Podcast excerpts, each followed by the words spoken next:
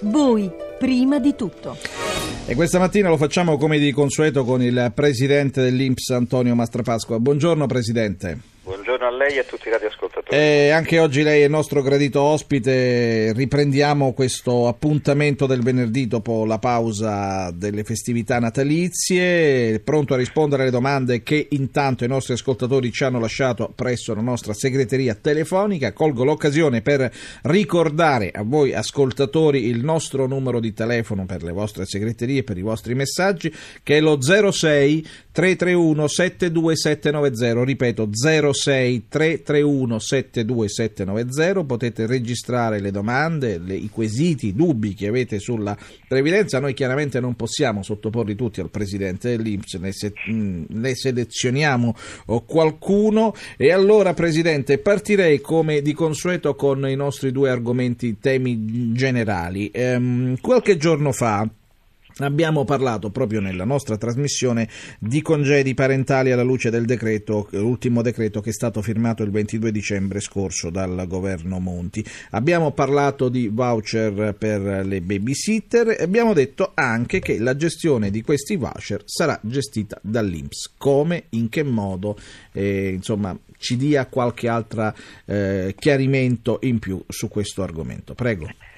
Sì, e questi sono i buoni lavoro di fatto per eh, quando eh, nasce, nasce, un bambino, ci sono delle risorse, sono 20 milioni per il 2013-14 e una parte del 2015, il decreto è la registrazione della Corte dei Conti, quindi noi si immagina che nell'iter, l'iter autorizzativo verso marzo tutto potrebbe essere ovviamente eh, operativo che cosa succede? Che eh, si può accedere al beneficio, sono sei mesi di babysitting eh, pagato dallo Stato attraverso questi voucher dell'Inps e le mamme devono fare la domanda allegando il loro ISE, sulla base degli ISE sarà stilata una graduatoria che consentirà di indicare le beneficiarie e in questo, eh, essendo le, le, risorse limitate molto probabilmente ci sarà una graduatoria rispetto alle vere necessità delle persone. Eh, eh, altro, altro, argomento, il secondo tema, vogliamo parlare di cassa integrazione. Eh, voi avete fornito in questi giorni alcuni dati. Nel 2012 le aziende italiane hanno chiesto all'Inps quasi 1, dunque nel 2012 è stata toccata quota oh, 1 miliardo e 90 milioni eh, di contributi per quanto riguarda la cassa integrazione. Cassa integrazione che il cui numero rimane sempre molto alta, c'è stato un aumento delle ore del 12,1% rispetto al 2011. In questo conteggio, Presidente, sono anche considerate le casse integrazioni in deroga? Questo conteggio sono considerate tutte le casse, quindi cassa integrazione ordinaria, straordinaria e deroga. Purtroppo il 2012 ha registrato nuovamente un incremento rispetto all'anno precedente e questo sicuramente è un dato eh, che, che non positivo.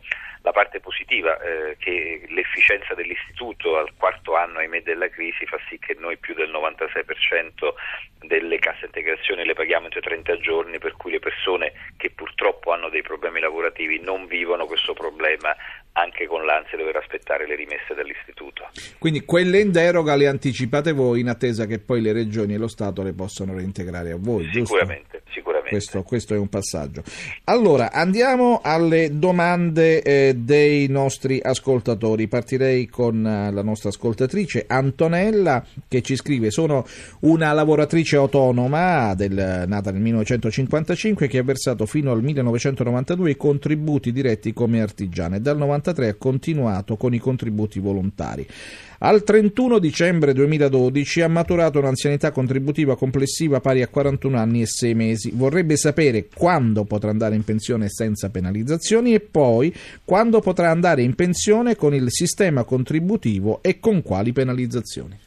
Dunque, tutti i lavoratori autonomi che a partire dal 1 gennaio 2011, indipendentemente dall'età, maturano almeno 40 anni di contribuzione possono accedere alla pensione anzianità con un differimento di 18 mesi dalla data di maturazione dei previsti requisiti, la cosiddetta finestra. La decorrenza della pensione è fissata dal primo giorno del mese successivo allo scadere dei mesi di differimento previsti. Pertanto eh, la signora effettivamente, se effettivamente ha raggiunto i 40 anni di contributi entro il mese di giugno 2011, dovrebbe poter accedere alla pensione dal corrente mese di gennaio, sempre che abbia presentato la domanda in tempo utile. Le consiglio quindi di verificare la sua situazione fissando un appuntamento con un funzionario dell'Inps. Ancora Gino da Cagliari è un autoferrotranviere. Le nuove disposizioni sul pensionamento entrate in vigore dal primo gennaio continuano a non applicarsi, scrive al personale viaggiante e si riferisce alla circolare numero 35 del marzo 2012. Può andare in pensione al compimento dei 60 anni, eventualmente pagando la penale dell'1% per ogni anno anticipato, Presidente?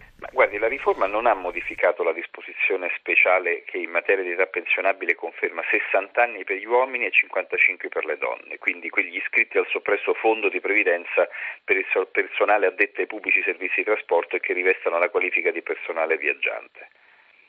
Eh, Gaetano da Napoli ehm, ha la moglie che è del 1952 ed è in servizio presso una clinica privata. Al 31 agosto 2011 è maturato 2192 settimane di contributi da lavoratore dipendente. Si sono rivolti a due CAF. Il primo oh, le dice che può andare in pensione a maggio 2012, mentre l'altro ritiene che possa andarci dal 1 aprile 2014. Possiamo sciogliere questo dubbio al signor signor Gaetano di Napoli?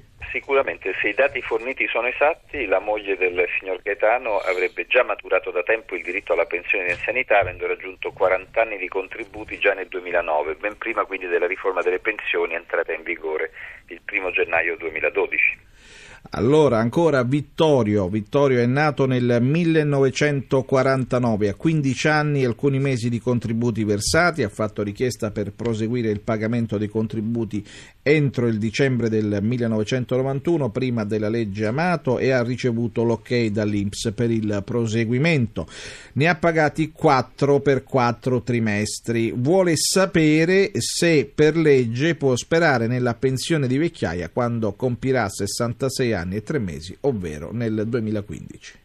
Le leggi attualmente in vigore stabiliscono il diritto alla pensione vecchiaia si consegue esclusivamente in presenza di sanità contributiva minima pari a 20 anni, quindi ecco, deve, eh, e, e, ne ha diritto. Eh,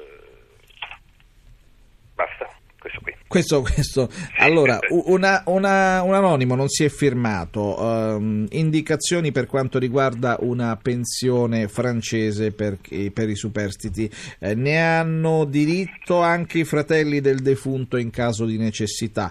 Vuole sapere se nel 1990 uh, eh, i figli dei defunti ne avevano diritto e se alla data attuale si può fare qualcosa.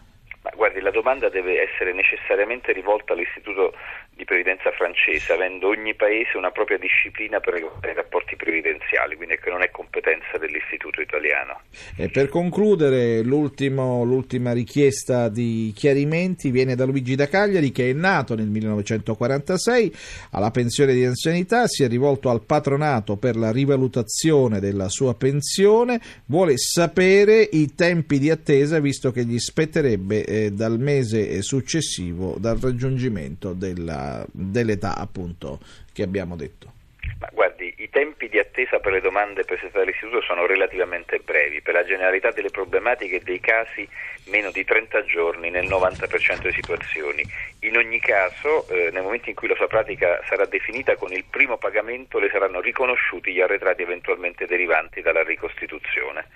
Bene Presidente, noi la ringraziamo di essere stato con noi anche questo venerdì, ci diamo appuntamento alla prossima settimana, le auguriamo intanto uh, buona giornata e, e, buon lavoro. Grazie, grazie a tutti. E quindi noi vogliamo ricordare ai nostri ascoltatori ancora di nuovo il nostro numero per quanto riguarda le, la segreteria telefonica per lasciare i vostri messaggi, lo vogliamo uh, ribadire, è lo 06 331 72790, ripeto 06 331 72790, presso questo numero voi potete registrare, lasciare il vostro messaggio, la vostra domanda, il vostro quesito, noi lo selezioneremo, lo selezioneremo anche per tipologia di argomento, eh, molti ci chiedono se possono essere chiamati in diretta, non lo possiamo fare, chi ci segue eh, sa che lo spazio dedicato è molto ristretto e quindi noi vogliamo cercare di ottimizzare al meglio, eh, diciamo, l- l- sfruttare al meglio la presenza del presidente dell'Inps per eh, chiarire i quesiti e le, e le domande che eh, ci vengono fatti.